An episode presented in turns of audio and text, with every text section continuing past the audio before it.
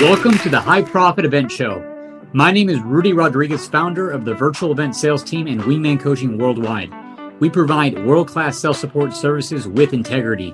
And on this podcast, we interview successful event leaders and service providers that have led or supported profitable events online and off. Each episode will run for about 20 to 30 minutes, so stay tuned. Welcome to today's episode. We have a really special guest in the house, Mr. Alex Moscow. Welcome, sir. Thank you. Thank you. Excited to be here and to jam again. Uh, our conversations around events and all the things are always some of my favorites. Yeah, me too, man. And uh, one of the things I, I, really appreciate about you is your personal journey that you've taken to to be with you at today. You know, you've used events as a as a vehicle for personal growth and transformation, and you've evolved so much in such a short period of time. And I'm just so excited to hear your your wealth of wisdom around events. Uh, I know you've taught people, several people, hundreds of people, how to take small events, ten to thirty people, and do multiple six figures. And you've even evolved just recently to start leading your own higher class events, abundance amplifier events, and you have the biggest event of your life coming up, your wedding in about a week. Oh my God. so cool, man. Yeah, there there was few there's few interviews that I would take a week before the wedding, and this is just one that's so aligned. It's so aligned to my soul.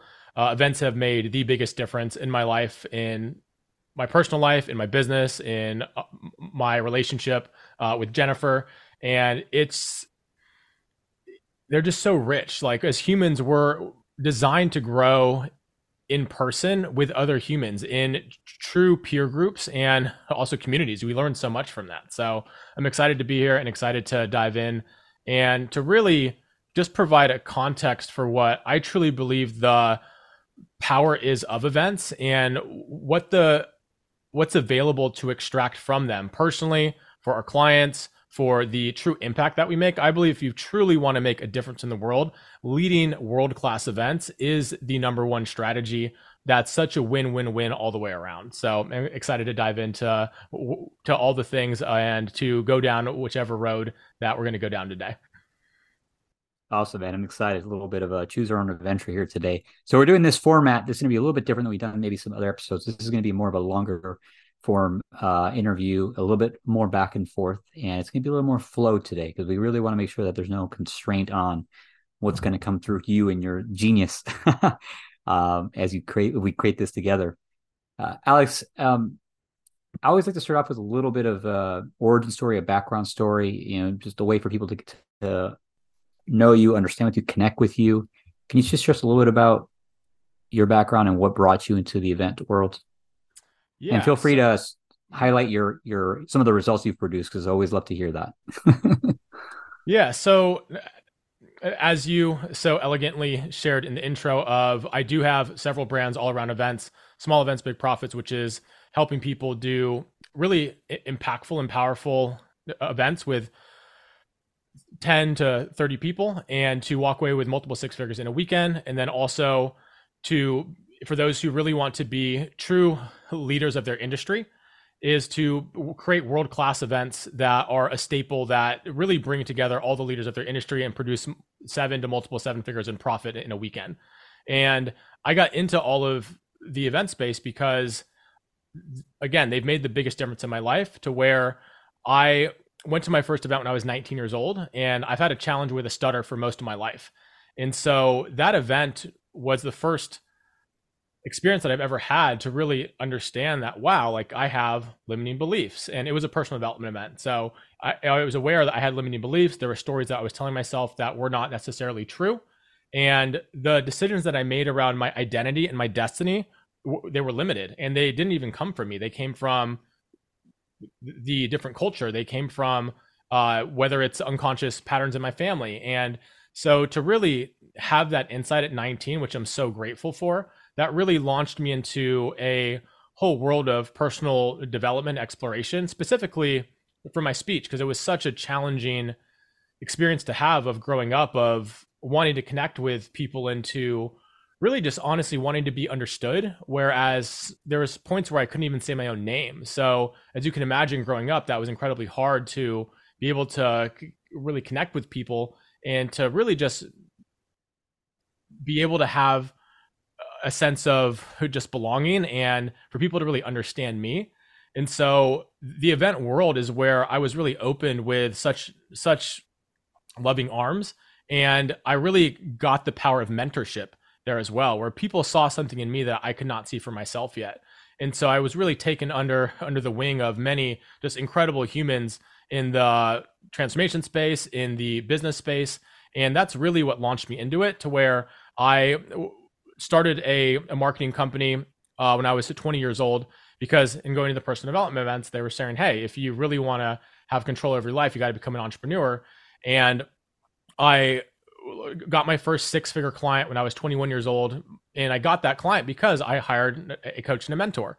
And it just so happened that that coach and a mentor uh, became a business partner where I was doing marketing, but I really wanted to be in the transformation space, in the coaching space, but I didn't have the confidence to help people because again, there was times where I couldn't say my own name. So why would someone listen to me? There's people who've been doing it for, you know, three times as long as I've been alive. And uh, there's just so many different elements of my limiting stories to why I couldn't do it. And so I got the opportunity to work for a, a mentor of mine and who was one of my closest friends and to really help him grow a multiple seven figure coaching and training uh, company online and offline.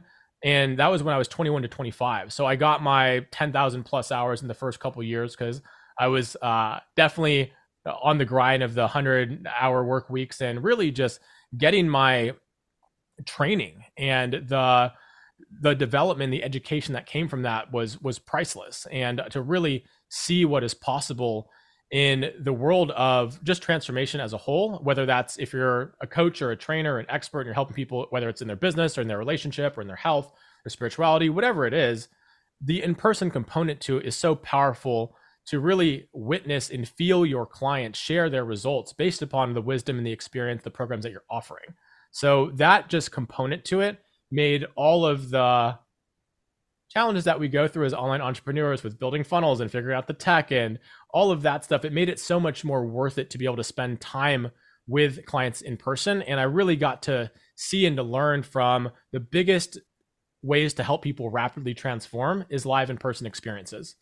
And to help them sustain that growth and transformation is with the container that we set with online programs, you know, coaching calls, whether it's group or one on one. And to use the foundation, though, of the quantum leaps that happen and that are available live in person where you're leveraging the physical energy that's in a room to help someone shift their belief systems to also give the examples of the amazing people who are also in the program to see examples of people who may be a little further along and to invoke their leadership and their growth into really supporting the the collective group of people to really grow and all be uh, to all go after a similar goal when in the world of entrepreneurship, it can be lonely and it can be a game of uh, comparison and judgment of other people online and to use the events to really connect them back to their mission, their purpose. And it's just been an incredible journey to look at that and to experience that and to foster that and to really look at if I really want to make the biggest difference in the world, I knew that I needed to master the world of live in person experiences because that is really what creates the highest and the fastest and the most sustainable amount of human change. And that human change is also what results in millions of dollars if you're selling coaching programs or uh, in person masterminds or events as well. Wow. So much in that little yeah. segment there. I think we can call it a wrap right now. And this would be a phenomenal interview. Thank you for downloading all that yeah. with us, man. I was so impressed by how much experience you got in such a short period of time. You know, and, and this whole notion of like there's a shortcut out there. Uh, it's it's experience. You know, the reason you're so young and so successful is because you put in 100 hours a week from you know 20 to 25, doing one thing. You know, one skill, one one. Yeah, it's impressive, man. And how, despite the fact that you had you know this condition that you know maybe caused some hesitation um, you went moved through it, and in moving through it, you actually grew through it. Um, is remarkable, man. So thank you, thank you for sharing all that with us. Yeah, one thing I'll share on that is I had an incredible mentor who threw me onto the playing field when I shouldn't have been on the playing field. So I was doing business coaching with people when I was 21 to 25 who were twice my age, and they were looking to me to help them grow a business around their message and to get it out there to the world. And I was helping to lead people through their own internal blocks and what's coming up for them. And also to craft you know the marketing messages to attract the right people into the room to really help them develop their sales processes to where it was high integrity and highly effective to get people to say yes to a bigger vision and to invest in themselves through their coaching programs and events and trainings and so that whole process is experiential and that's also why i love events is because I believe as humans, we learn so much faster through experience versus even the like we're on an interview right now and this is content online that will live forever, which is so powerful and great. And it will never replace the experience of actually doing your first live event. It's kind of like I give the example of sales. Like you can listen to all of the sales podcasts, you can read all the books, you can watch, you can even watch all the best sales calls, and you will not master selling unless you are on the phone and you get in the reps. The consistency and the experience of doing it and being on the playing field will it, nothing will really replace that. And as you're on the field, all the coaching, the mentorship, everything that we all invest in so much of becomes exponentially valuable as we're on the playing field doing it.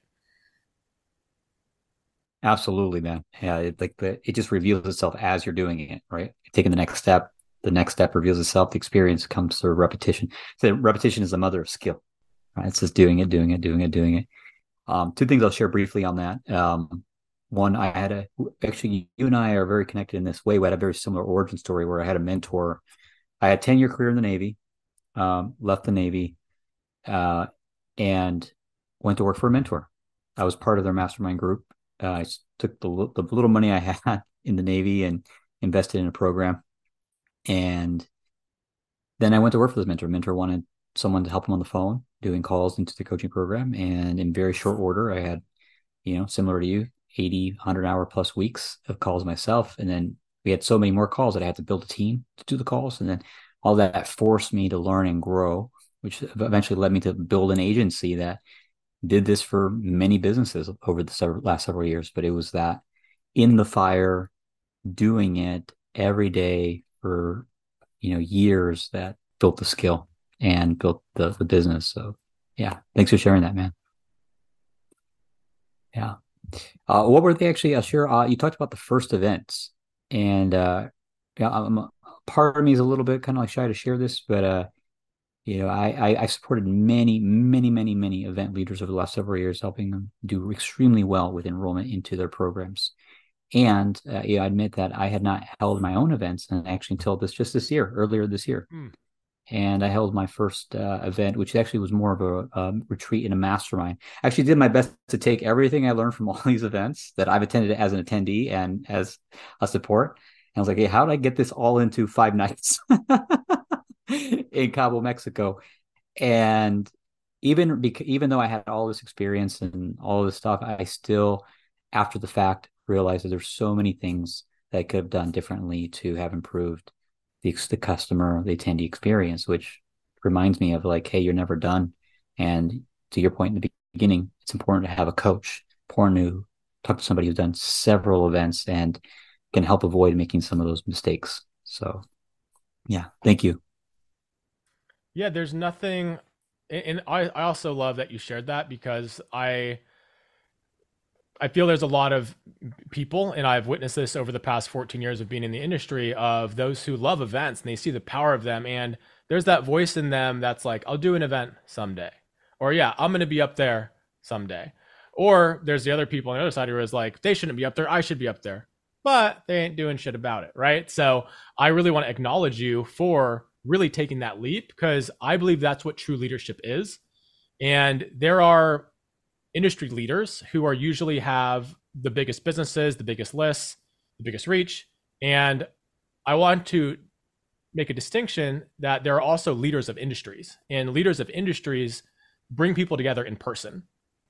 They are gathering their communities, but also the other leaders to come and to talk about what they're doing next. If we look of some of the biggest companies like Salesforce, for example, like such a staple of their whole brand and why they are a industry leader and a leader of that industry is because of their huge event.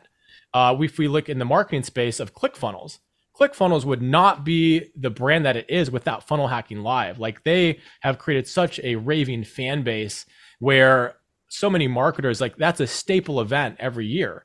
And so I really start to look at that of like, okay, there's a lot of, in, especially in the online space, of people who have like great brands and followings, and those who really are like the true leaders.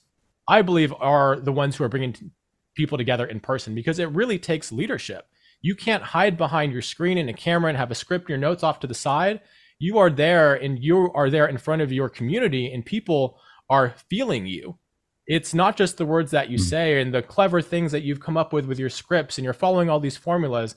They really get to feel the embodiment of that. And that takes leadership. So I really want to reflect that to you and acknowledge you for that because it takes courage to be able to draw the line in the sand and to invite people into a bigger possibility for themselves by coming to your event.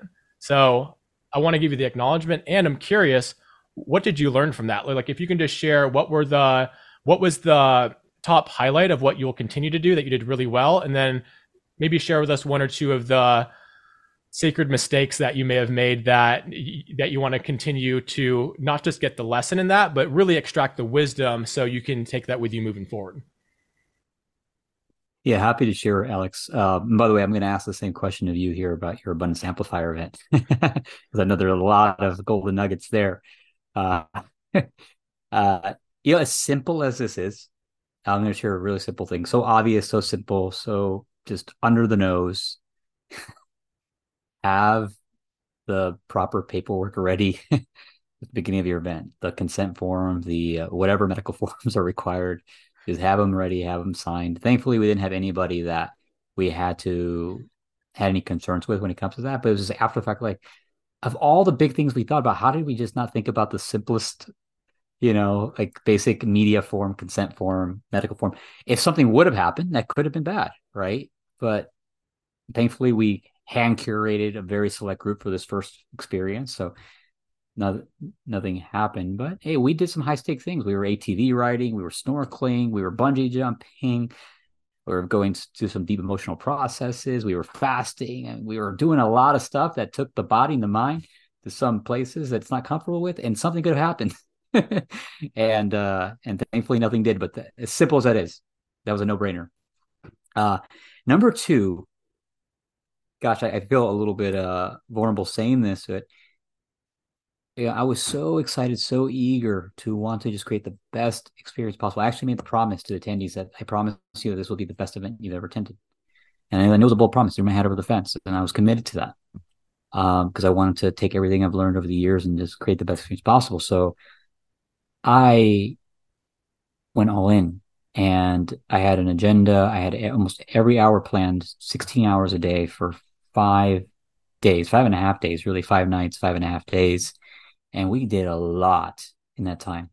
And I had some people say that yes, it was the best event they've ever attended, but I had some people say, you know what, I was just beat, I was tired, I was worn, you know, I was, uh, uh, and then there's some things that they liked and didn't like, you know, and some of the things that they didn't like was how I kind of overly structured the event. You know, I kind of uh, drove their experience maybe too much, didn't allow for enough space for freedom, for free time, for things to evolve over the meals and that sort of thing. I just had it that if there was any dead time, it would be a, a, a problem, you know? So that was one of the big things that sobering experience that I got into feedback was like, you know, some people didn't think it. Some people thought it was the best event in their life. Some people didn't. And it was primarily because they thought it was too much. I put too much into an event. So.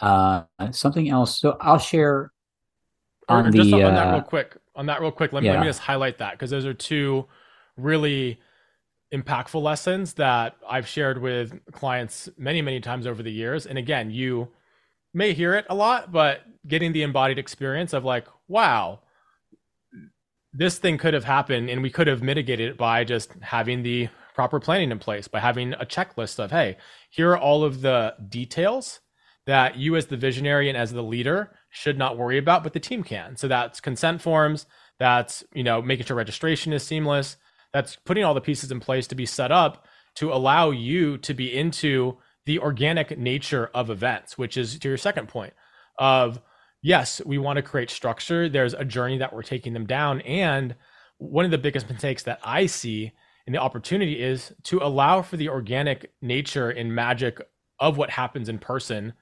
to evolve into trust and to be able to guide where the energy is going of where the people are at.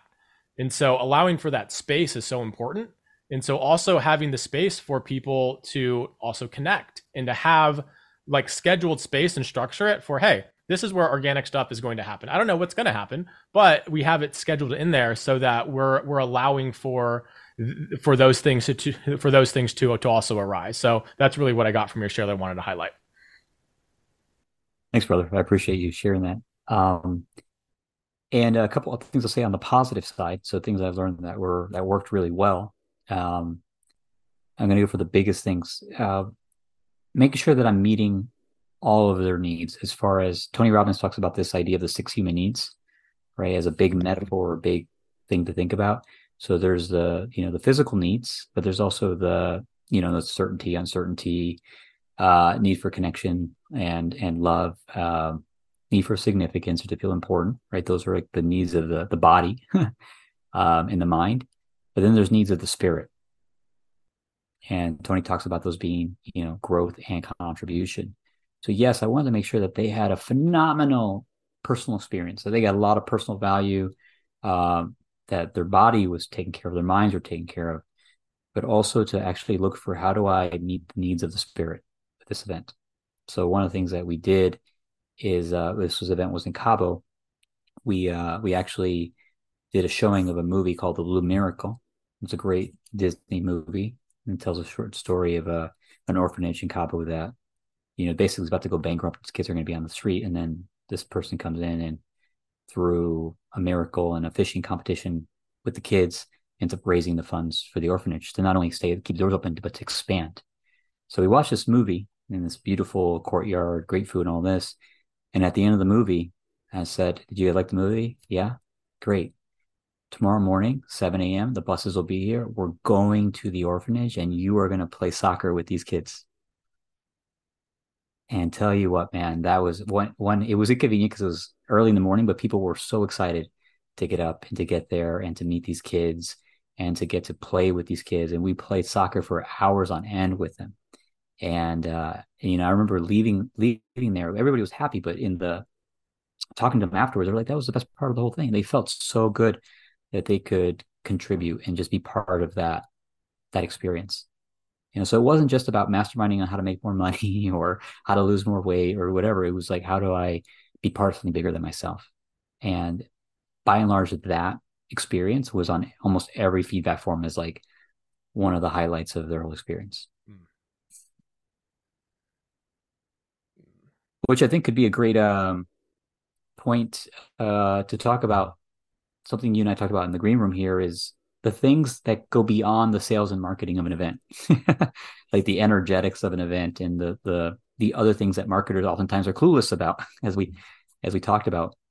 But uh, yeah, I want to turn over to you, Alex, and I, would love for you to share about your experience at the Abundance Amplifier event that where you brought together. You're, as you said, a leader of industries. Industry leaders and leader of industry. You became a leader of industry. You created your own industry, your own niche between putting together a mastermind, um, you know, a music festival, and uh, you know, it was a couple of different things. It, it was like a little bit of Burning Man, a little bit of so many things, and, and more importantly, the people that were there were world class. Like your between your speakers and your attendees were all people that were six, seven, eight figure plus earners, and we were all there in this incredible experience that you created. So, if you want to share about that experience, I, I would love to hear about it. Yeah, absolutely. And thanks for asking the question where the timing of the question, where I'm at now and reflecting back on it is it'll be a different conversation than we've had previously about it. Because I've had a lot of new insights in being able to also look back at the experience. And so the Abundance Amplifier is the world's first music festival mastermind. And it's kind of like if a high level ma- business mastermind, a flow state retreat, or a biohacking retreat, and a music festival all had a baby. And it came from the experiences that I've had of like I've looked back at my life of what have made the biggest difference for me and my evolution, not just as an entrepreneur and a leader, but just as a human. And what have what what have what are the things that have made me really proud of who I am?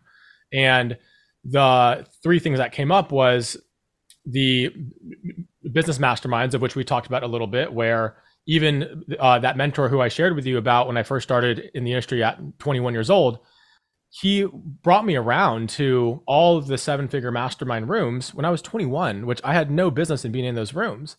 And just through osmosis of being there and seeing the examples, it was so impactful and so powerful just to see how, see the possibility of how people not just operate in business, but how they operate in their lives, of what support do they put in place? How do they how do they structure their lives to account for and nourish and prioritize family and i really got that experience you know from a young age of 21 i'm 34 now and so being in those rooms has been so impactful and really the relationships that are built there and just the magic of that of just being in a room full of of who's, you know, in Dr. Benjamin Hardy's book uh, and Dan Sullivan, Who Not How, we mentioned the green room as well.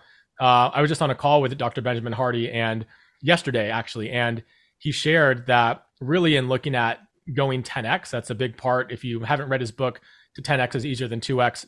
Huge, phenomenal book. Um, and he shared that every business owner is literally one who away from 10x like, so these rooms and being a part of the in person communities and not just being on our social media and behind screens, which are impactful tools, but to be there in person and to have the investment of your time and energy to really build relationships is so impactful and so important. So that was the one aspect to it. And then in having a big mission and wanting to make a big difference in the world and also going through all the challenges of, you know, growing a seven figure business is what's really helped me, especially with having the challenges with my speech, was all the transformational technologies and the personal development that I've done in the embodiment work of not just the mindset work, but the true embodiment work into really change on a cellular level of everything from the spiritual realms to the neurofeedback mindset realms to also the physicality of like fitness and who we are when we put ourselves through hard things like uh, cold plunges and doing breath work and creating that intentional hormetic stress on the body to really build our resilience so that we can show up in life and respond versus react.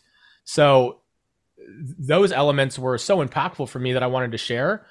And then there was the component of my life of music festivals, which I love electronic music uh, house, deep house, techno. Like I've been going to festivals for 15 years, and I've had some of my biggest spiritual and personal breakthroughs. Not when I'm like at a Tony Robbins event, which is nothing wrong with that, but as I'm there with my closest friends, listening to my favorite DJs, and just feeling the energetic frequency of the experience of wow, and just having the realization of I look around, there's tens of thousands of people around me from all different races, religions, backgrounds sexual orientation, like all it doesn't matter. Like this frequency transcends all of the separation and we're all there wow. together and experiencing the same thing.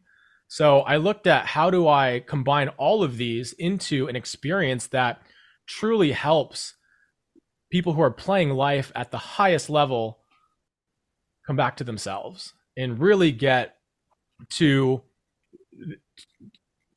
I would say their truth of what's most important to them from the world of entrepreneurship that usually looks like they've built an incredible career in business and they're making a big difference and a lot of their identity is tied up in that. So i wanted to provide a context for them for them to look at their lives and to treat the other areas of their lives just as important as they've treated their business.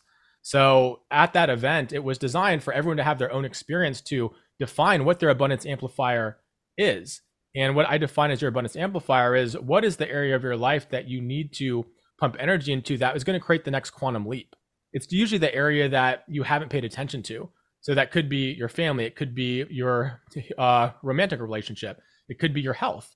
And when what I find is when we prioritize that, that that one area of our life really quantum leaps everything else. So when a concrete example is our health. Like we know in in growing the uh, businesses that we want to to make the difference that our our physical energy is so important. And if we've been ignoring it and if we don't have the physical energy to perform and to lead, then that's gonna that's going to have an impact over time.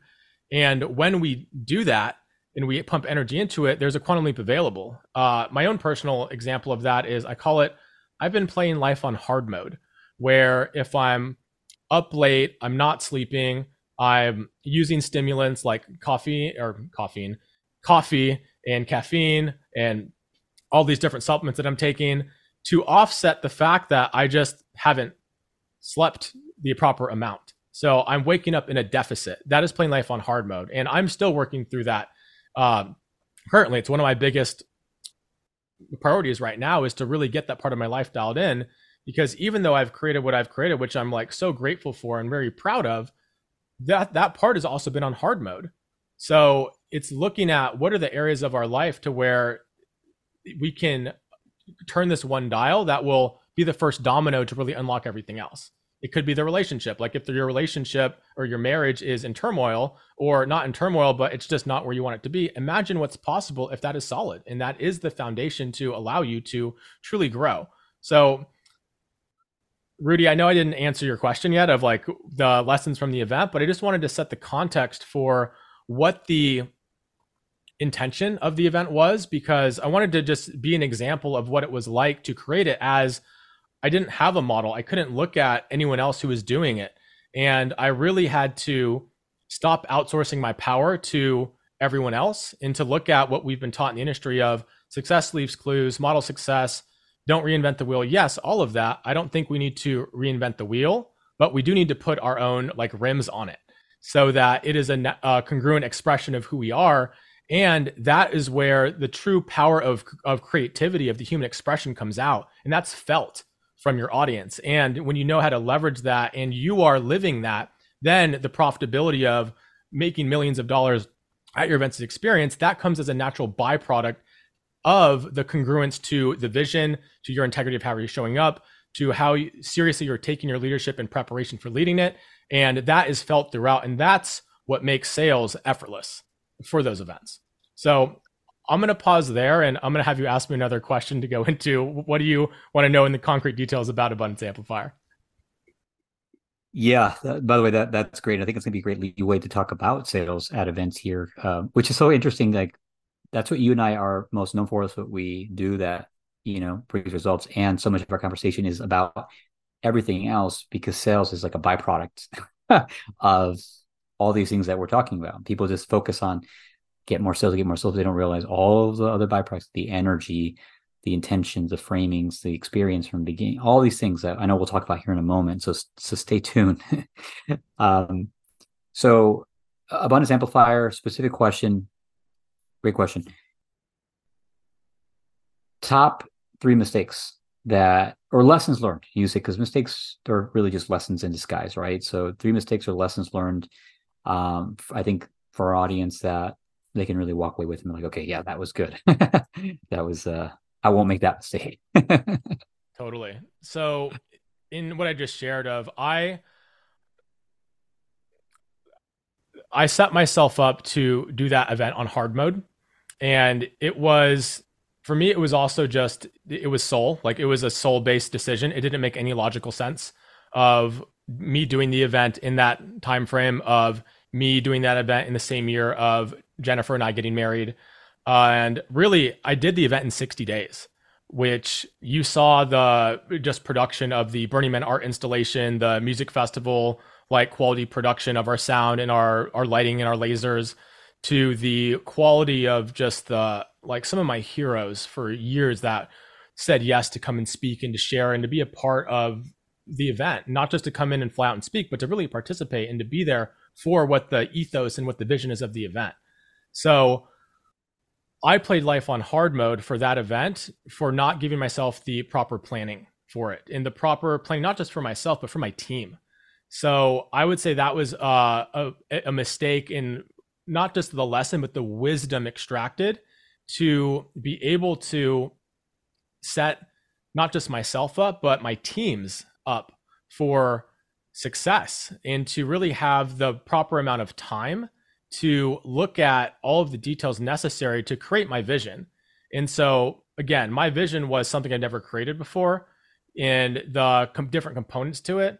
And again, that was what I learned was what was truly required for an experience like that that's never been done before. And I, I want to caveat that though, because also uh, there's oftentimes we have false beliefs around how long it will take where i've had clients who want to run a retreat with 10 people and they put it a year out like that's that's totally not what i'm saying i'm saying uh, and again it goes back to what we shared earlier of get guidance on this. Have a mentor have a coach. Reach out to you know one of your your peers who have the embodied experience of running events to get their perspective of what it, what does it actually take?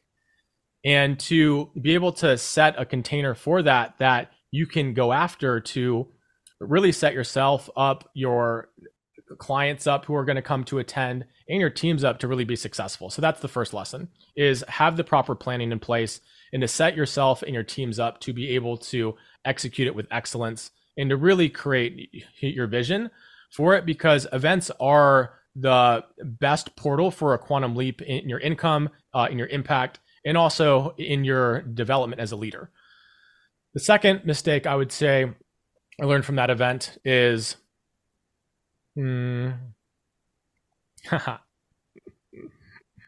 is I got such a deeper cut. Like I really I got such a deeper cut in a lot of the the just teachings that I share with my clients of events are it, it's a training ground for our personal evolution.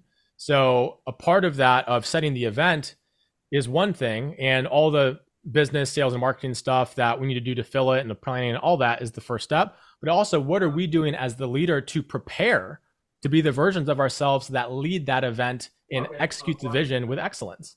And so for me, I didn't take care of myself in the way that I knew I should have. So it's also a biohacking like music festival mastermind. So I wasn't getting the proper amount of sleep. I wasn't uh I I wasn't working out in the way that I knew I needed to. Like I I definitely wanted to be physically fit for the aesthetics of what I wanted to portray myself as and be confident in, which is an important piece to highlight and there's no ego in that. There's just that for me and that was for me not based upon how I'd be perceived, but I wanted to feel good in my own body based upon where I was physically. And I didn't take the proper steps to really prioritize my health. And so, hmm. in leading up to the event, I burnt out.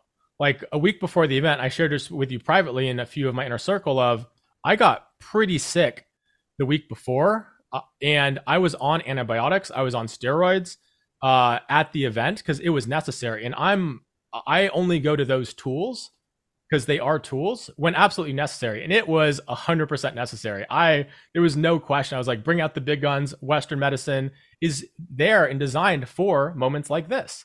So a week before the event, I was like, you know, I was, I was down for the count, you know, and it was, it was very scary for me. Like I was terrified because this was uh-huh. the event of my dreams. And I also got the, not the lesson, but I'm extracting the wisdom to really set myself up from the planning perspective as well for my health to be prioritized so that I'm physically and energetically in the state to lead the event that is in my vision. So that's the second mistake of really not physically training and not just from the the physical aesthetics but from the health and wellness perspective of getting the amount of sleep really being like vigilant uh, with my supplements and what i'm eating and to really set myself up to be that version of myself physically and energetically, emotionally, spiritually, to be in the exact place I needed to be to lead the event. Second mistake. Third mistake. I would say, mm, and this was uh this one was like a very humbling experience for me as I've had a brand built around making the events super profitable. And I haven't shared this publicly yet. I have uh, the the the planning for it and I haven't shared it publicly yet because I believe what I see online a lot is the industry understands when you are very vulnerable that creates connection. And i believe that most people don't understand what vulnerability means when you share it online. And they don't just transparently i don't think they do it right. I and the way that i'll share that is if there's something vulnerable that has happened do not process your wounds out on your platforms. That's my suggestion. I suggest that you share about your lessons when it's a scar, not when it's an open wound that still needs stitches. And it literally has been an open wound, Rudy, until about three, four weeks ago. That I was still like not like literally I couldn't look at the amazing video footage and give feedback on it for six months after the event. Like it was, it was, I was still in my process around it because there. So what happened was uh, up until Abundance Amplifier, every single event that I've ran has been wildly profitable. I have I had 100% track record, and on the event itself, I lost about 315 grand on the event, and that was because a deeper cut of the lesson of proper planning, um, and with the offer for the event, I I didn't give myself the the the amount of time to really truly honor what I was going to lead people into next. And so hmm. I'm proud of though that I really held the integrity of the promise of the event and the the experience where I did make an offer but I whipped it together last minute which I've done many times in my past and I've done it for clients in the past and it's always worked. And when the offer didn't land, I have a level of absolute mastery, like absolute mastery of recrafting it on the spot and creating what the repitch is to be able to drive sales and to do it in a way that's really high integrity and to to still get the result. Like it's one of my greatest gifts and I've done it over and over again. And I was faced with a decision at the event when the offer didn't land that I could recraft it. I could really create an experience to really drive sales. But I made promises to 25 speakers. I had eight sponsors. I was I was upholding all of the agreements that I had as the event host. And I was faced with a decision where do I cut someone's time? Do I say a speaker can't speak? Do I readjust the schedule to put myself first? Or do I really be the the the leader who I want to be of the industry and really honor everything that I had to put in place already. And so that was a really tough decision and I knew in my heart and soul that I I if I would have like just done something to drive sales, which I have a level of mastery over, which I could have done, that I would look back at that experience and I I would always look back at that and be like, man, I I didn't show up in integrity and congruence with myself with that.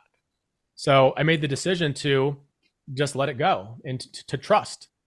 And I supported everyone else who was speaking and they were incredible and I did all that and I I had to really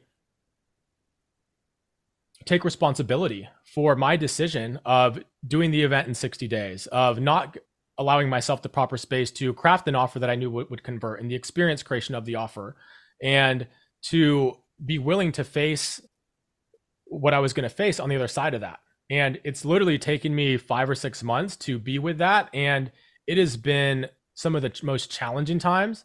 And when I shared it with, you know, my inner circle and they asked, man, are you going to do it again? Absolutely. It was worth all the financial loss. It was worth the blood, sweat, and tears. All the nights in my office here, freaking cr- like crying of like, can I do this? Is this worth it? What am I doing? It was worth all of that times 10 it was worth all of that times 10. I would do it tenfold over again, exactly how it went down. It was one of the most incredible experiences I've ever had in my life. And I was so proud of the experience of what was created there and just the feedback from the attendees of the attention to detail of the entire experience. And they felt just so cared for. And the stories after of, you know, a gentleman who's who's lost like 60 pounds since the event and ha- hasn't had a girlfriend or hasn't dated in 10 years and is now back in the game or people who have found the partner who uh, or a business partner who has resulted in hundreds of thousands of dollars in revenue and the impact of that and just the stories go on and on about it and the challenging part of like sitting with it like wow like all this other stuff happened for everyone else you know of you know raising 70 plus grand for uh, genius recovery. And all of this all these things and me and my you know old identity of being the guy who runs super powerful and very profitable events but that event was such a loss from the financial perspective and such a win for my new identity of who I'm becoming and to really be able to look at the lessons and to really extract the wisdom from that of really learning and getting my stripes and okay if this is what i want to do this is what i'm committing to is really le- leading the the most transformative world class experiences for the top performers in the world. This is the lessons this is the curriculum that life is presenting me to evolve into that version of myself who really creates this platform. So those are the three lessons that i got from abundance amplifier and yeah this is the first time that i've shared it Wow, thank you, Alex, for sharing that and sharing that here with us for the first time.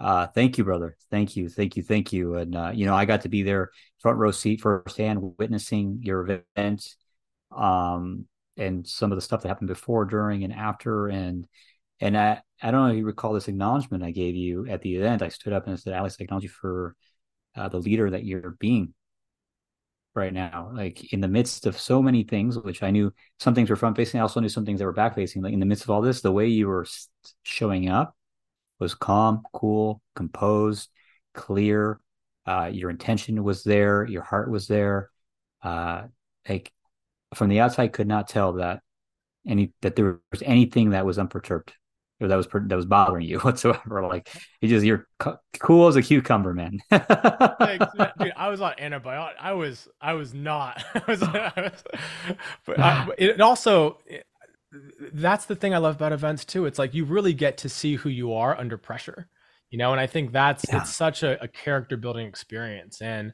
so I really appreciate that. And I had so much support from you know my my inner circle of support, like you and so many of the others who were there and I was able to show up for everyone and hold it. And I also got to see that as well of like really honoring just like my body as well, which was not, like operating at like 50%. And so I really appreciate that of because I don't know, like I didn't know the experience. I didn't know how I was who how I was coming off. And that was also my own internal dialogue to work through and to also just be in service of the event. Like that was my big outcome of like really just like the integrity and the promise of why people were there and really honoring people's time of you know some of the like my heroes who were there that was just such an honor like dave asprey and yanik silver and amber spears and just all these people who i've looked up to for years and to have them there like i was so committed to making sure that they had such an extraordinary experience. And so i really appreciate you sharing that. Yeah absolutely brother. You're welcome. I actually there was a couple of moments where I, I think i was a little more stressed than you were. I'm like, Alex, Alex what about your offer? Because I, I was like, I want to make sure that you're, you know, you're coming out of this thing alive, so you can do the next one. You know. yeah. Um. Yeah. So thank you, brother, for going through that and for just sharing with us so openly uh, the scar that just so recently healed just a few weeks ago. And uh, I just so looking forward to to the next version of not just the event, but you as you get married in the next you know week or so and share your vows with the world and your witness. It's the next version of you as a human being, as a man. I know we talked about that quite a bit. Um, I love to talk a little bit about sales at events, you know, because that's what you know leads people forward. By the way, uh, one quick note: when you said I didn't take the time to think through what I wanted to lead them to, I love how you thought through that. You weren't saying I didn't think take the time to think of what I wanted to pitch what I wanted to sell, right? Like, you know, where would I want to lead people? And I'll share as well, you know, I held my retreat. Um, I had time on the schedule set aside for for me to discuss the future. And um, and I had a mixed company. So I had some paying clients, I had some team members, I had quite a few people here. And I was thinking, like, what is the future that I want to lead them through? And quite honestly, I uh, I wasn't quite clear. I wasn't 100% clear and I think because that clarity, I hesitated and I, I, I ended up filling the time with other things, and I didn't take the time to really take that stand. And now in reflecting, that's probably the greatest mistake is that was such precious opportunity to really lead, not to sell, to lead, to create that compelling vision to to move people forward into some actions that'll ultimately better their lives. So thank you for the way you think through that. I really respect and appreciate your approach to sales, enrollment, leadership. And um, I'm just so grateful that you're willing to share this with me. That being said, I'd love to talk about old school versus new school or new methods when it comes to sales at events. yeah, let's get into some tactics and, and yeah. strategy because it's it's so important. The, the the the financials, the profitability of the event is wildly important. I got that lesson 100%. and I'm excited for this because I I've been selling live at events um, in the back of the room for I mean when I was when I started when I was 21 and so I've really had just such I'm so grateful for the opportunity to see the evolution of sales at events and what used to work back in the day. Yes or yes, yes or yes. Who wants to make more money? Who wants to have more time freedom? Like that stuff used to work and it was wild that it worked, but it worked and to really see the evolution of also just even where the world's at right now of the level of uncertainty of the level of skepticism. And what that all points back to, to for me is trust. How do we build trust? And for me it's leadership means i go first. And so are we leading and embodying and being congruent with what we're teaching? Like are we living it? Not just saying it but are we living it? So again, I wanted to create like a quick mental frame, and I promise we'll get into the tactics. But that's it's so important because your highest level clients that will pay 50 to 100 plus grand to work with you, they will feel that, and that's what they're looking for. So I wanted to lay that frame to make sure that the energetics are laid down. They're incredibly important. And if you don't believe in energy, uh, we have these things called cell phones that uh, uh create electromagnetic frames electromagnetic waves, which is energy that connect to invisible things that we can't see that literally give us the answer to any question that we'd have on our phones. And so to think that we as humans don't pick up on energy is crazy. And we actually do. Like there's times when you have walked into a room and you could feel someone's like sad or depressed or you can you've also been there in rooms where people have made offers and you get the emotional charge of yes i need to do this or like no this feels ugh. like it's clear yes or clear no. So the energetics are so important to the event and to the sales process. And it also just needs to be congruent to who you are. Even though i train on business we have a a very strong or my frame is very strong in the transformation in the personal in the personal development frame to not just create the seven figure event, but to become the version of yourself who leads that and who creates that and who embodies that. So, just to set that frame first, when it comes to sales at the event, I want to talk about pre event, during the event, and after because most people think that the sales process starts during the pitch. Like when someone wants to work with me, they usually say, Hey, you know, can I hire you for consulting to just take a look at what the offer is? And they'll send me just the last you know, half an hour of their pitch. And I'll say, no, it doesn't work like that. They'll say, okay, I got it, I got it. And then they'll send me the, the full 90 minute presentation, you know, with the testimonial panel and all that. And I was like, no, that's not how it works. The event is doing the enrollment process for you if it's designed in the proper way of what I would suggest. And that also starts with what is the first experience that they're having once they register. So it starts with, you know, the messaging of what gets people in that sells tickets that goes into the thank you page in the video that goes on that page that really indoctrinates them into your values, into your methodology, into the expectations for the event. That looks like your your nurture sequence in, in the confirmation campaign that leads people up to the event. That looks like I suggest leading a training online before the event to again re-enroll them in to the possibilities of why they're coming because sometimes they forget they just buy the ticket and they forget. And those who didn't forget it's still important to really get help them get clear to set them up for the highest probability for transformation. And that's my come from. If you want to do hundreds of thousands or millions of dollars in sales at your event then you need to optimize for the highest probability of transformation. And that looks like you know take that context of the pre-event training of really getting them connected to the vision and really getting connected to the problems that need to solve to then be able to show up for the event to have that frame to look for it when they're there live in person. So these are things that are incredibly important. Uh, most people will also do a a survey at the event or like an intake form at the event that their sales team then goes to look at like on the spot to see who are the best leads and to sell them, which is old school. I believe the new school way in the more modern, evolved way is to send that to them beforehand so that you as the leader in your team can look at where people actually at and how do we best serve them? How do we create the highest probability of value for everyone in the room based upon what they've shared with us? So that's just the the front end of it of what we can do to optimize sales. So i know that you are have a high level expertise in this as well rudy. So i would love for you to share of for the pre-events when it comes to sales and to properly position and frame them uh, what are some of the things that you see that is most effective for that?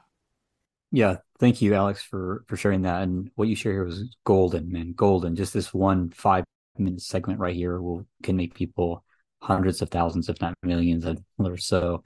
Go back watch this listen to this segment again of what alex has shared. It is pure gold a um, couple f- mental frames I want to share as well before I get into the tactics. Some of the things highlighting what you shared.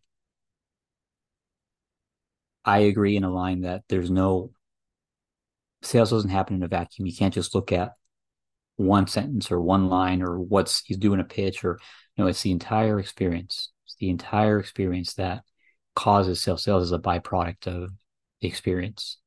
Um, oftentimes people just confuse the call to action with being the sales, but there's so much that goes into influencing that decision. I also want to go to the frame, the, the mental frame of what is sales. All right.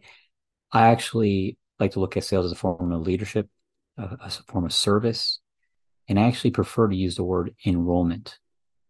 And that's more of a term that's used amongst transformational businesses and and and those sorts because when people are enrolled, versus sold, they're doing it for their reasons, right?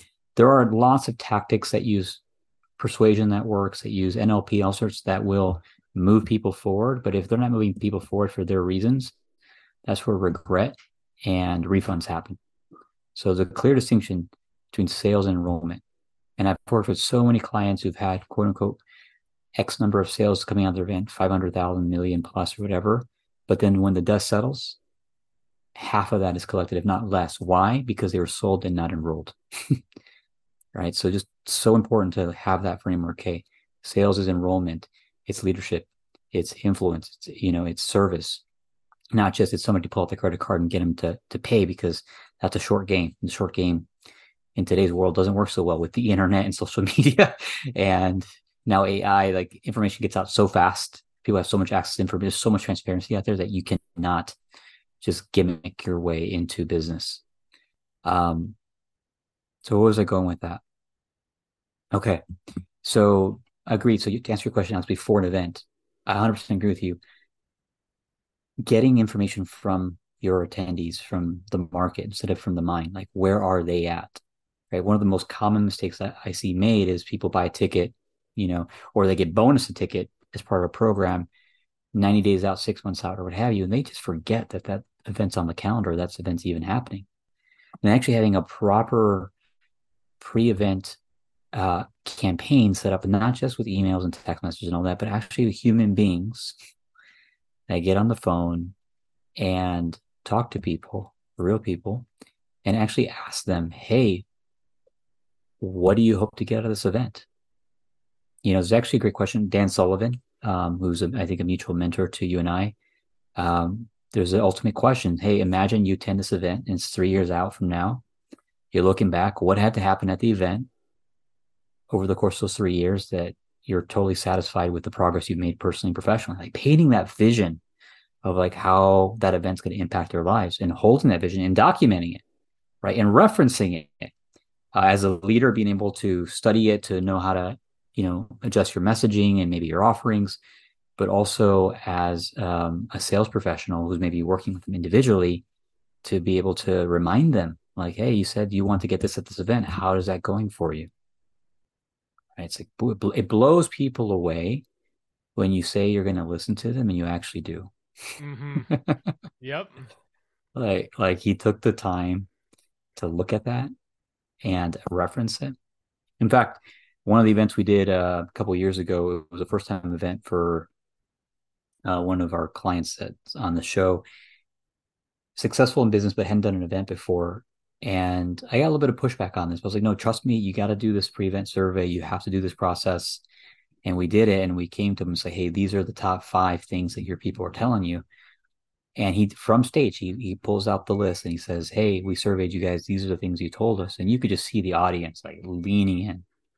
They were right there you know they could tell that they were being heard. And then in the enrollment process we referenced those things in our scripts and our offerings and everything and you know it was a multi-million dollar event not just in theory no like a million dollars cash collected on a weekend and or within a week to be to be transparent. So within a week, a million dollars in the bank and another million in deliverables under contract because we took the time to listen. Right. Of course, there's other things we did right. But go ahead. Yeah, I was going to say, let's just highlight that for a moment. I want to make sure that who's listening to this goes back and really like takes this in is to really listen to your audience and to if you have an application or a survey the market is sophisticated. They understand that this is probably used for your sales process at your event. That's because that's the old way of doing it. And so if you want to evolve that and if you want to really show your audience that you care, what Rudy just shared is gold is to acknowledge it. And yes, to take time out of your event that is taking time away from your content that you prepared so much for to really share and to demonstrate that you listen in that, hey, this is what I thought you needed, but based upon what you shared in your intake forms, I just want to clarify: is working on X, Y, Z thing would that be valuable for everyone? Yes. Like, and then to build that into the whole process, that's where trust is built, and that's where enrollment happens at the highest levels. Like, especially when if you're selling a twenty-five, a fifty, a hundred thousand dollar offer, those are the things that matter. So, just wanted to highlight that. Yeah, thank you, brother. I appreciate the highlight on that, and uh, yeah, I would say step number one, you know, say in sales is get attention. Step number two, build trust, right? And there's no better way to build trust, I think, but to have people feel like they're heard and understood. There's a saying that goes, if you can describe somebody's problem better than they can, they trust you. That's simple, right?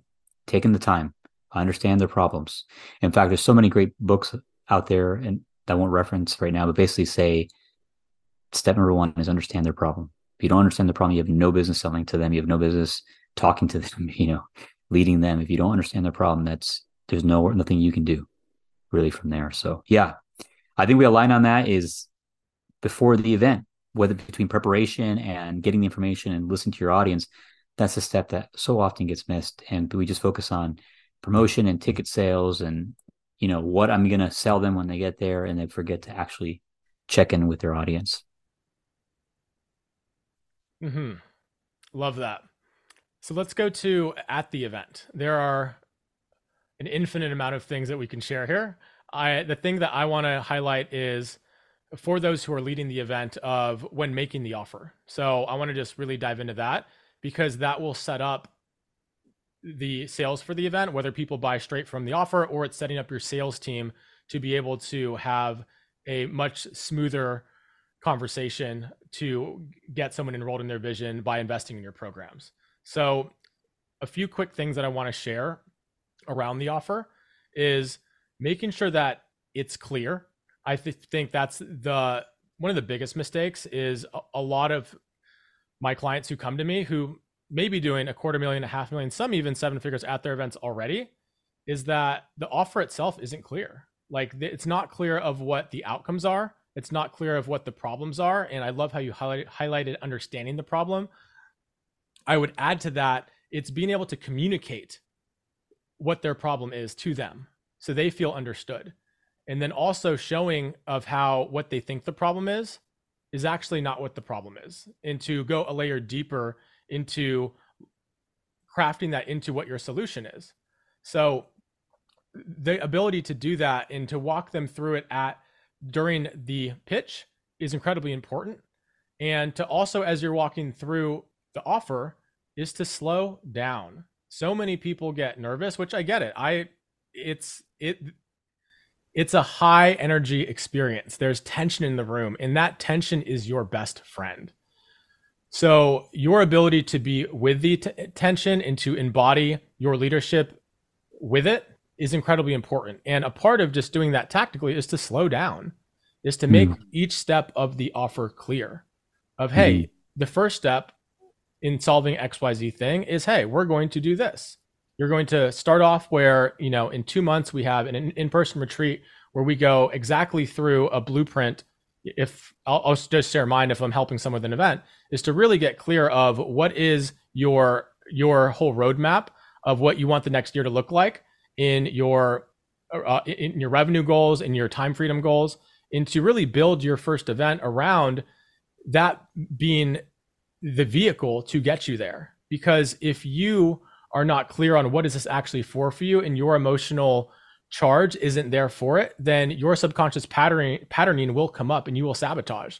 So getting the roadmap clear and then getting clear of what the outcomes are for you and is the first step. Then it's about filling the room. So getting clear on the messaging to be able to craft your messaging to attract the right type of person in the room.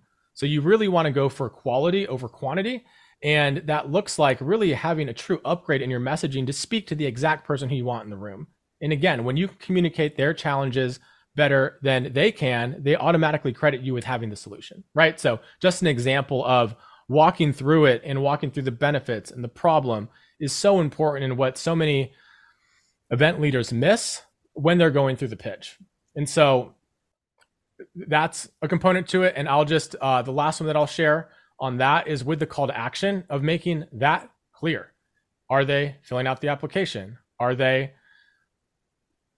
are they are in with the application do they have time for that? Or is there a break? Or what is that process so that you can create certainty for them of what their next step is? So having those details clear is really important. And to be able to rehearse them and to practice them. So that looks like you taking the time to rehearse what the call to action is and to look in the mirror and to make sure that it's clear and it's also something that you're not doing for the first time on stage i would highly recommend can you do it without that? Of course. I've done it many times. And really getting ha- having clarity for your audience to have the certainty to make a decision to invest in your program to change their life, it's so important to have the clarity and the detail of what the next steps are.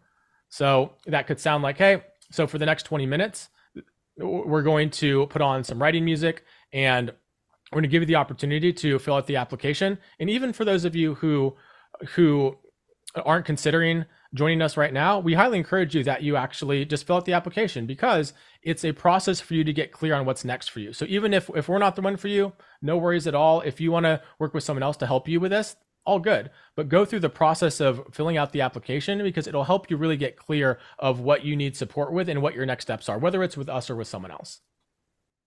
So we'll have 20 minutes, and then after that, for those of you who who are ready, then we'll we'll we'll break, and you can turn your application in and meet with someone on our team.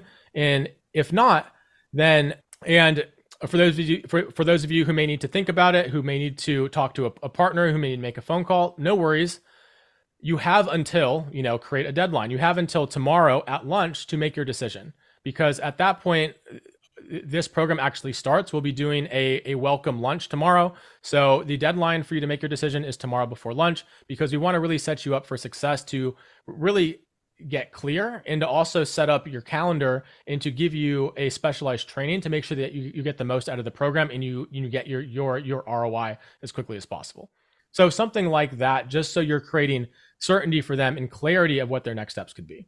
So I'll pause there and the steps after that for the sales process and some of the the mechanics and the tactics for that as far as team goes rudy i'd love to hear from you on what what you would suggest and what you've seen is effective from that perspective. Absolutely man. Happy to share. And before i do i want to highlight a couple of my takeaways and areas of emphasis on what you shared. Um, the idea of when you make your offer you have to uh, slow down right? Uh, one of my mentors scott demullen who's a speaker trainer for many decades Uh, he also says you got to calm down as well because it's not just slow down, but it's it's calm down internally, right? Like center, ground, take the stage, own the room, like be methodical, just have that inner peace, inner calmness. People pick up on that, right? um, and the other thing that you mentioned is being super clear about those next steps, right? Uh, no guesswork, right? People want to be led. You have to show them what the next steps are. Uh, I love that you you make sure that there's a a break. You said 20 minute break to go take action and make sure those actions are clear. So oftentimes I see um, event leaders uh, making call to action and then like immediately rolling into the next thing, right? Or breaking breaking the tension by starting to answer questions even. So that's a very counterintuitive thing, by the way. That's a critical counterintuitive thing that will save you or make you so much money is like once you have that tension and once you create the call to action, it's time to drop the mic and allow for that tension in the room to be there because people need to break that tension with, with their action or inaction. Right. If we just go into Q and A, then all of a sudden it's like, wait, do I listen or do I go make a decision? Like, not sure. So that tension is your friend, as you were as you were mentioning before, can be your friend. So, yeah, what you shared there was was gold, man. Uh, other thing you talked about was an application, right? Say, hey, fill out the application and and uh, go to the back of the room, and that's actually where I want to pick up on you know the team, the logistics, and the process that goes into that. A couple things. One, talk about the application, then talk about the team. So there's so many application processes that I see that are just not honored. And what I mean by that is you know, say, hey, fill this out. We're going to review it. We're going to let you know if you're approved in the program. And quite honestly, people don't really look at either they don't look at them, you're not listening to them or not acknowledging them, or they don't care what's on them. They just want to take them the money. right? They're just like, give you the money. I'll look at it later. and it's like, I mean, it just screams gimmick. If you give an application and you don't even look at it and you're just asking them for their money, it's clear that you didn't actually care or it didn't matter right? Which makes them think hey do i matter? Do you care about me? If you don't care about my application do you care about me? Right? So here's the the problem solution when it comes to the application and the benefit of it. So the problem is when you bring people into your community into your program without any sort of proper selection process all it takes is one person to come in with expectations. I don't want to say good apple, bad apple. I don't like to use those those good and bad.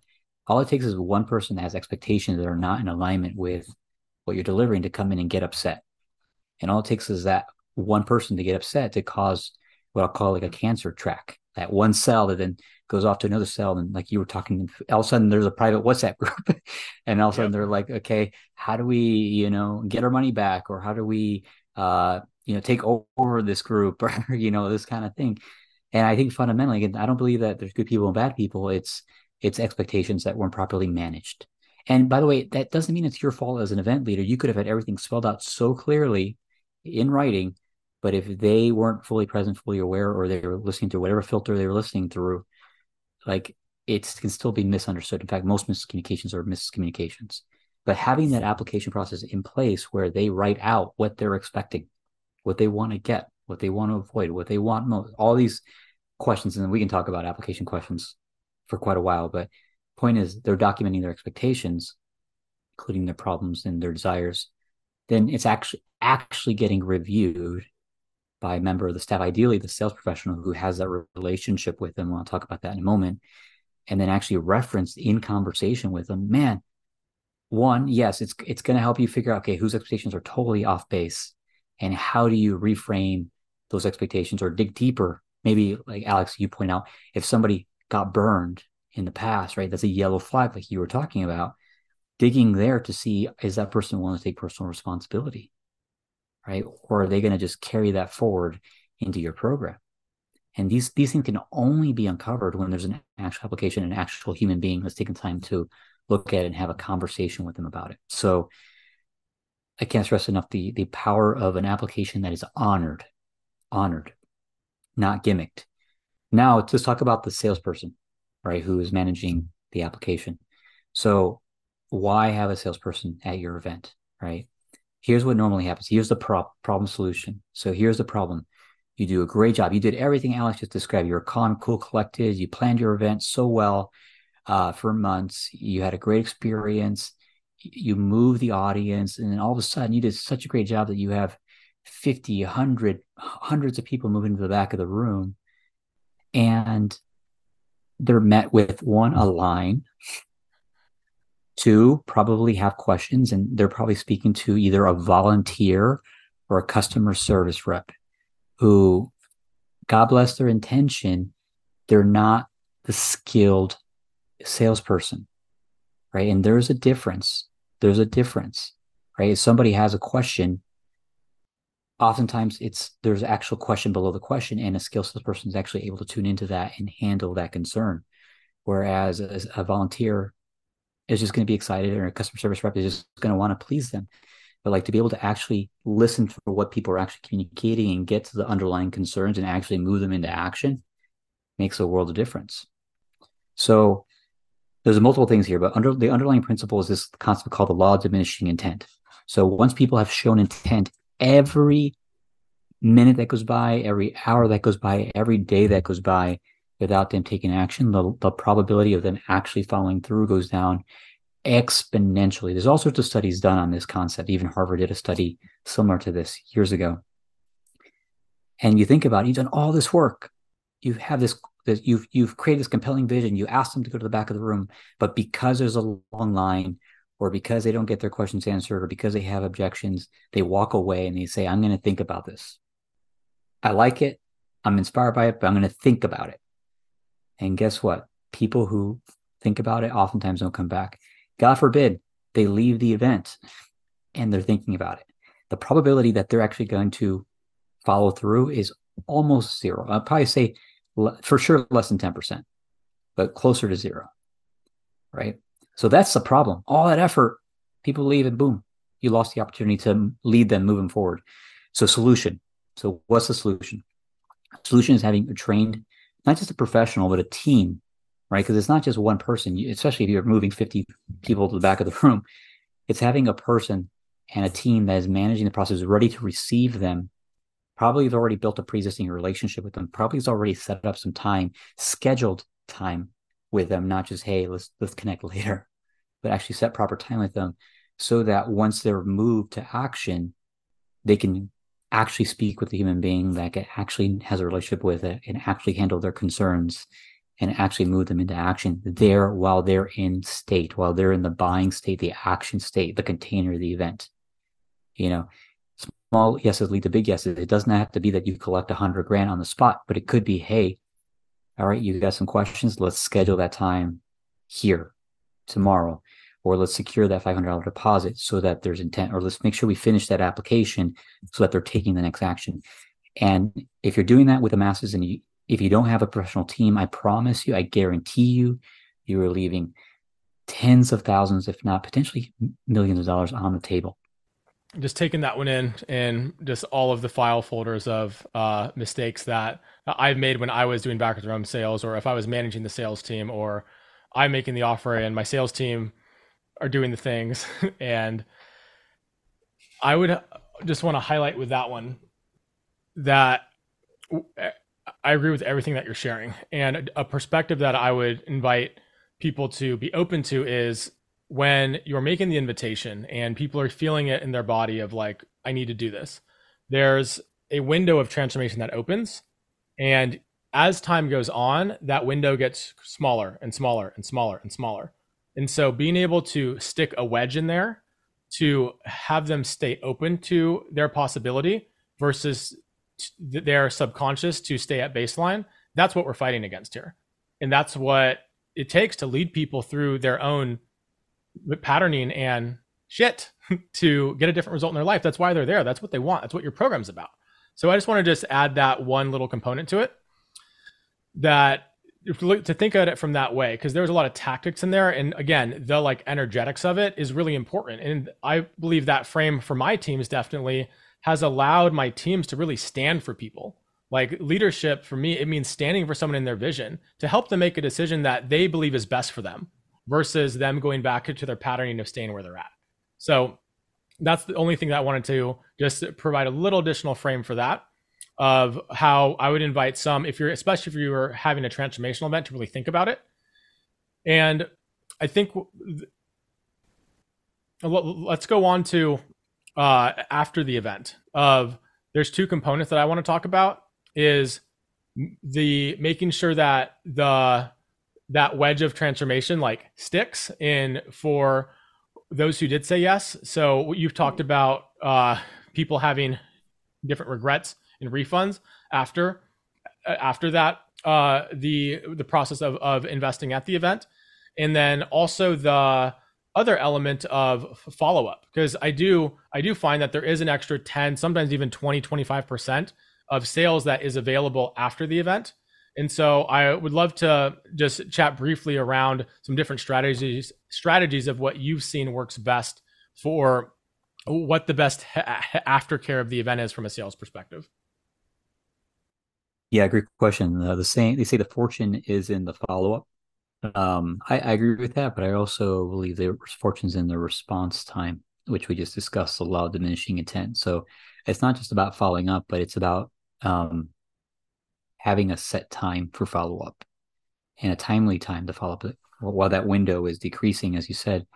Uh, there's a uh, an acronym that I, I, learned years ago from someone I followed online, a mentor in my industry. He he said uh, it stuck with me to today. He said BAM FAM B A M F A M book a meeting from a meeting because if it's not on the calendar, it's not real. Then you're mm-hmm. putting out energy to try to chase and guess and all these things. Book a meeting from a meeting. So leaving the event uh, regardless of what state, whether they pay their balance in full, they're on a payment plan, they've signed a contract, maybe they've expressed interest, but they haven't yet moved forward. Uh, whatever the, the status is, that it's actually on the calendar, that it's scheduled, and that it happens ideally within 72 hours of the event.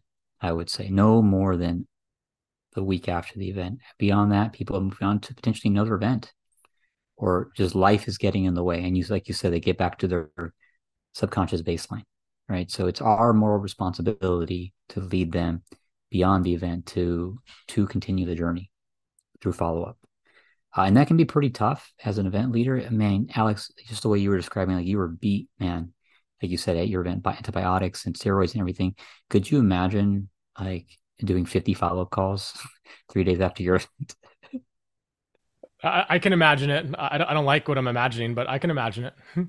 yeah, you know, it's as an event leader, like it, it, your gift is is leading the event, right? And the way you can serve yourself and others, in my opinion, is by having a professional or professionals who can do that for you, uh, can do that for you, and can report to you, can you know make sure they have recordings, proper contracts that are signed, proper future pacing. What I mean by future pacing is, you know, once they've bought the program, that that the next steps are properly described to them and what they can expect, and that they're actually scheduled to show up for their kickoff call, you know, later that week or the next week.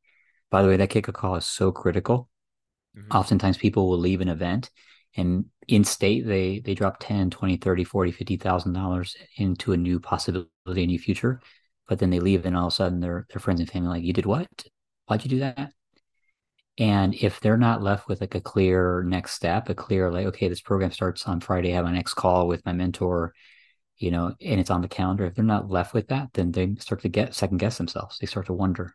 They start to maybe regret right? Again it's not one thing that is the sale it's a whole experience the whole process that we described prior but that's a critical part. It's like what happens after the event? Like clear next step again, having a professional uh, enrollment team or sales team mm-hmm. can assist you in making sure every single person is accounted for. No one is left behind. Everyone who expressing interest is accounted for. And they're, they're either on the calendar for follow up or they're scheduled for the kickoff call, and all their contracts are signed and their payment arrangements are taken care of. And then you, as the leader, your job is to lead. You get a file, whether it's a digital file or a physical file, if you're in person from your sales team that says, Hey, this is where everybody's at. This is the status of all the appointments. This is all the sales. These are all the contracts. These are all the concerns. These are all the applications. It's all on the silver platter. All you got to do is show up to that kickoff call and lead your tribe. Right. That's that's what we strive for. Right. Help event leader do what they do best, right? And then we take care of the rest when it comes to the enrollment process. So, uh, there you go. Love that. Love that. And I'll just add uh, two, two quick strategies for post event to be able to drive more sales. So the first one is having the post event follow up campaign already written before the event. Very, very important. And so after the event, there are some people who just don't pop at the event, like they they pop after. And so to make sure that there's a I would say a 7-day sequence after to ensure that for those who are still thinking about it or who pop or who have the insight of like wow like i wish i would have done that to just have a campaign that is highly valuable that highlights the best learnings and teachings from the event and also gives them the opportunity of hey for those of you who are still considering support and here's a link or whatever that process looks like. That can then be in turn if if the team is in place to also call every person who possibly should have, or let me rephrase, to call every person who uh, the leader or team thought may be a good fit but didn't, and to do a post-event integration call to say, and it, it really is an integration call to check in of, hey, uh, what was most valuable for you? Uh, what are your next steps? Uh, do you have support with those next steps? It can be that simple. And that could create an opportunity to allow someone to really make the decision to get the support necessary uh, to provide whatever outcome or to achieve whatever outcome that you're promising. So that's the first piece. I would say the second piece is on that next step uh, that of what you highlighted so so beautifully, Rudy, is that's also what I'm talking about at the the day three lunch training of like, hey, program at, program starts at lunch. That how that is ran is also incredibly important to really solidify their commitment and to let them out if they're out. That's what I highly suggest. Where the old school way is to make sure we do whatever, we keep them in high vibes, we pump them with energy so that they don't want a refund and they don't regret their decision, which will then in turn, for those who aren't in, they will regret their decision when they leave the event. So I really suggest that that training and that experience is used to handle all of the details and to solidify their commitments and to allow for if anyone does have concerns to meet with a salesperson there to solidify it. Just so there's there's nothing that's left unsaid and the commitment is solid. So that's a piece i wanted to add of the last day of the event and really what that that that lunch is used for and then afterwards is yes, it's the next step of hey, here's the kickoff call. And the kickoff call is designed to again re to re-enroll them in their commitment to why they joined. And it's to hear from everyone of why like what are they looking to get out of it? What's the vision? How can we all support it? So just those two components of the day three lunch, if you're doing a three-day event, and then the component of the kickoff call, just really important to again to sustain their transformation is to really have them be clear of okay what's the vision and then what's the plan in place that this program is going to help them get there. So just wanted to add those two components to it.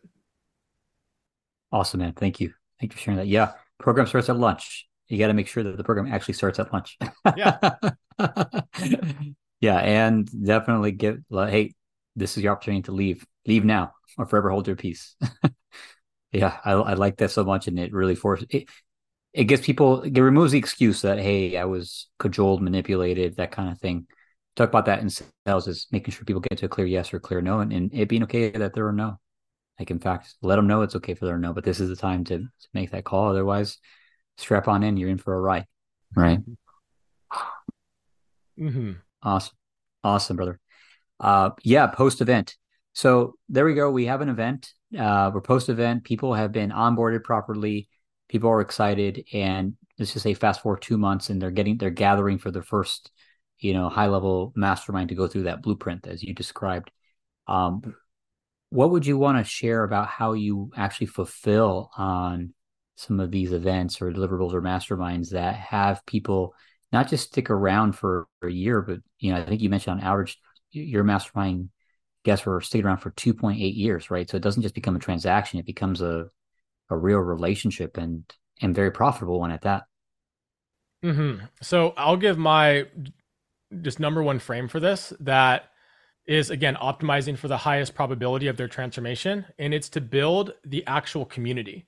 And if you call it a mastermind, to actually have mastermind components to it. And again, if it's a group coaching program, just call it a group coaching program or a group mentorship program. That's fine.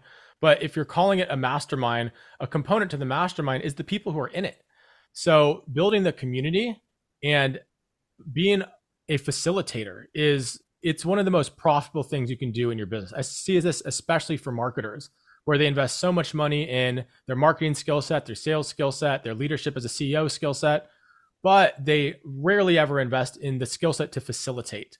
And so when you have your high level client group or your mastermind group in person, your ability to facilitate them extracting value from each other that is so it's it's priceless because when it comes time to renew that they've really established strong partnerships that are valuable. They have made friends. They are learning from each other. And in my experience people will stay in your programs just for the relationships and just for the community alone let alone all the other benefits in there so i believe it's one of the biggest misses for people who are leading high level masterminds where they don't cultivate their true community and they don't allow each other to really extract each other's gifts. And again, that also comes from making sure that the application is vetted properly so you have the right people in your programs. If you're just letting people in and it doesn't really matter, you're not looking at the applications, you're just taking their money, which is your decision. This strategy 100% will not work because your misses in letting the, I'll say it how it is, the bad apples in, that will be felt in the community. So that component to it is really important if you truly want to lead a powerful community who stays for years. It's in the power of the community and really building your fulfillment to highlight that as well as your content, as well as the experiences that you're taking them through. So I would say that's the number one thing that has led to my client staying for the average of 2.7 or 2.8 years. Awesome, man. Yeah, I'm hearing you say community, building the community, and that happens through actual masterminding. if you call it a mastermind, actually mastermind, right? And facilitate them getting value for themselves and building those relationships. I couldn't agree more. That's one of the key components that I incorporated into the retreat that I held. And many people reported that that was a highlight of theirs. Some people on there were uh, were team members, right? And to open up in a mastermind environment and to be vulnerable, like it connected team members in a way that would never have been possible any other way. And uh, and it's helped so much with retention within our team, even you know. So I think it works for clients and for team members. hmm Hmm.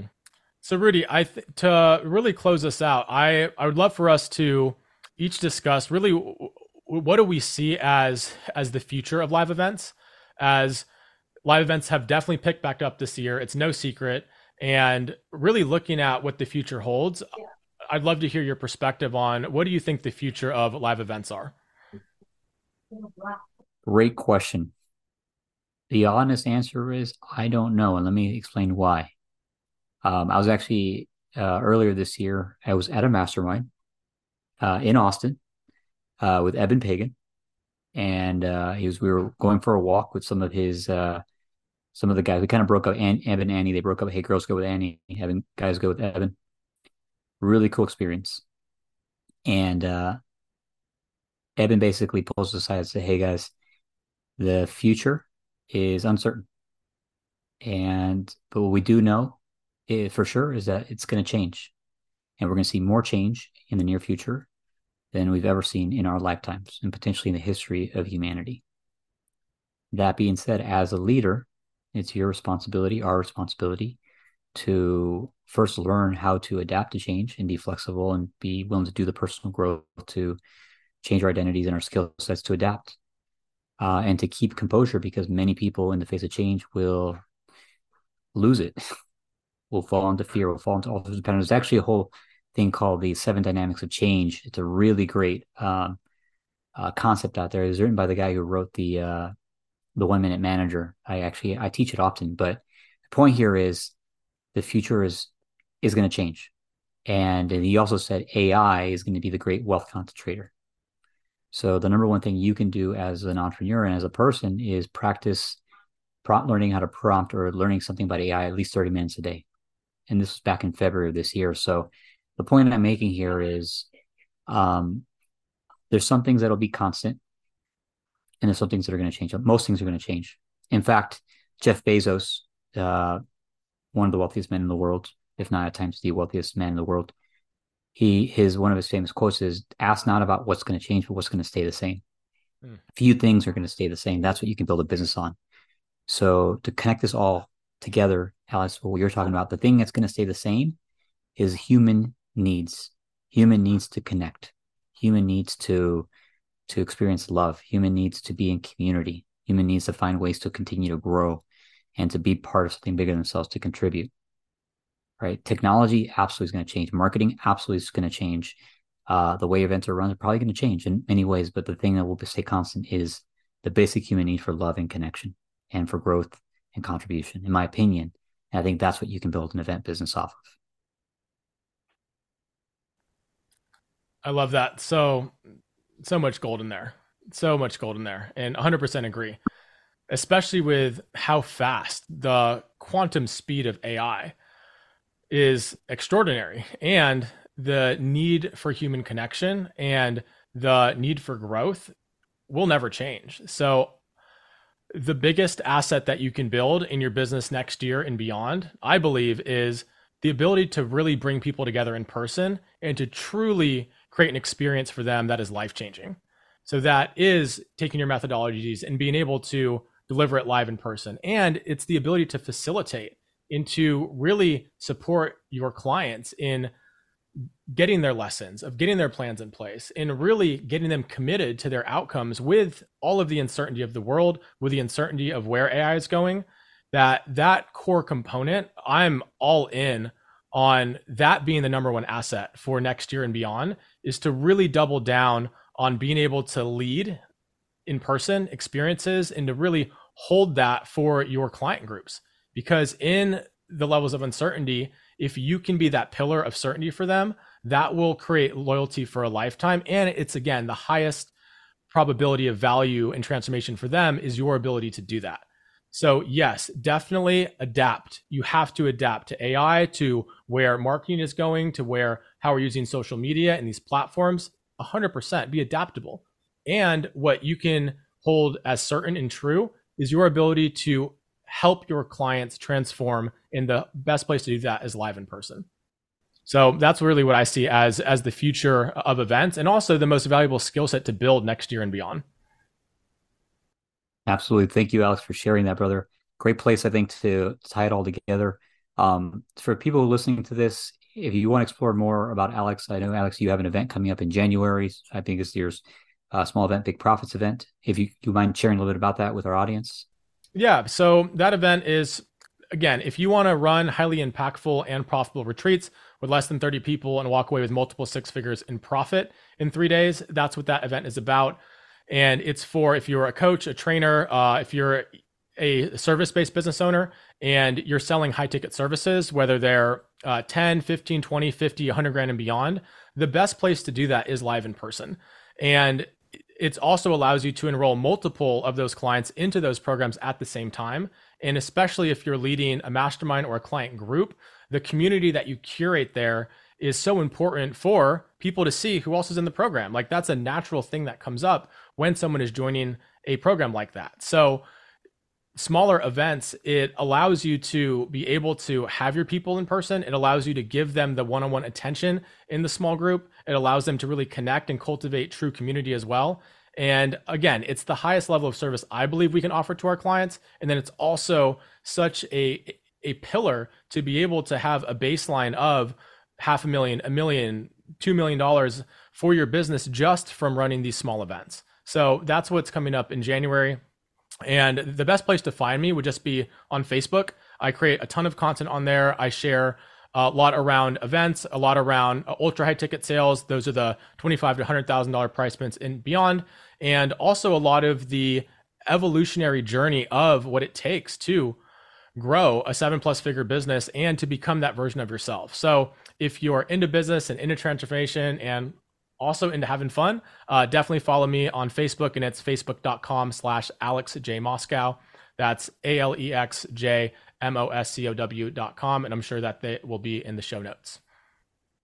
Perfect, Alex. Thank you. And fun fact for our audience who's who are here at the end here, Alex is also a DJ. He is an epic freaking DJ. Do you have a handle for your for your for your work? Uh yes. So my my artist name is Alex J.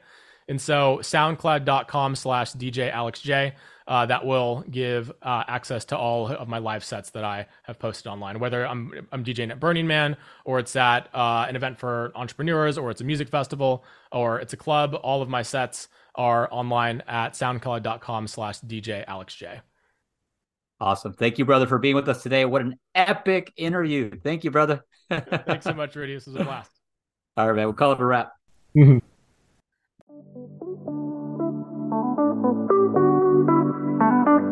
Thank you for listening to the High Profit Event Show. If you are a seminar leader or thought leader or event service provider who has led or supported profitable, successful events to over 100 people and you've been effective at enrollment into your high end coaching, education, mastermind type programs, we're looking for guests. Love to have you on the show. You can go to our website, virtualeventsalesteam.com, click on the podcast tab, and submit an application to be on our show. Also, if you found the show to be valuable, share it with someone who you think might benefit from it. Take a moment, please leave a review, and also subscribe if you haven't already. And lastly, if you have an upcoming uh, event, whether it be virtual or in person, and you'd like to have a conversation about how to fill your coaching, education, mastermind programs fast using events, you're welcome to book a complimentary 15 minute uh, consult with either myself or a member of my team on our website, virtualeventsalesteam.com. Again, this is Rudy Rodriguez, and congratulations on investing the time to listen to this episode. I hope it's been valuable. Have a great day.